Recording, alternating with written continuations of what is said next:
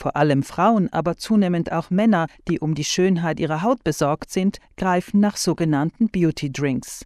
Das sind Präparate zum Trinken, oft in kostbar aussehenden Ampullen, die Kollagen und Hyaluronsäure enthalten. Kollagen und Hyaluronsäure sind zwar Stoffe, die unsere Haut frisch und glatt aussehen lassen, es ist aber auch leider so, dass die Werbung uns zum Kauf vieler Wirkstoffe animiert, ohne dass diese auch tatsächlich wirken.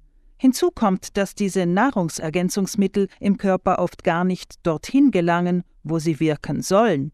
Die deutsche gemeinnützige Verbraucherorganisation Stiftung Warentest hat in ihrem Magazin Test diese vermeintlichen Schönheitsdrinks unter die Lupe genommen. Die Projektleiterin und Lebensmittelchemikerin Charlotte Granops erklärt, wie sie vorgegangen sind und was dabei herausgekommen ist. Wir haben 15 Nahrungsergänzungsmittel zum Trinken untersucht, alle mit Hyaluronsäure und oder mit Kollagen.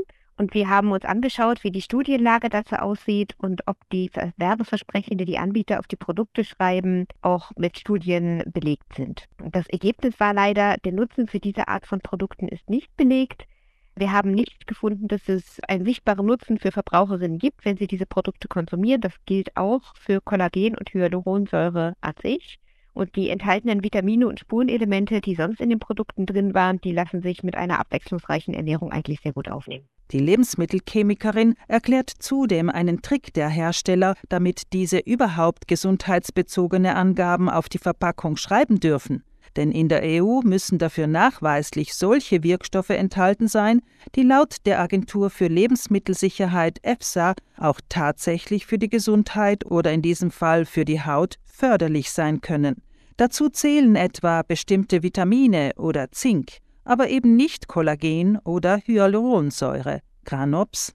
Und deswegen geben die Anbieter diese Vitamine und Mineralstoffe in ihre Produkte zu. Dann steht oben groß mit Kollagen und dann für schöne Haut. Und an der schönen Haut ist dann eine kleine Fußnote und da steht dann, dass das Vitamin C oder Zink dazu beiträgt. Aber als normaler Verbraucher, Verbraucherin, die vor dem Regal steht, denkt man natürlich, das liegt dann am Kollagen oder der Hyaluronsäure.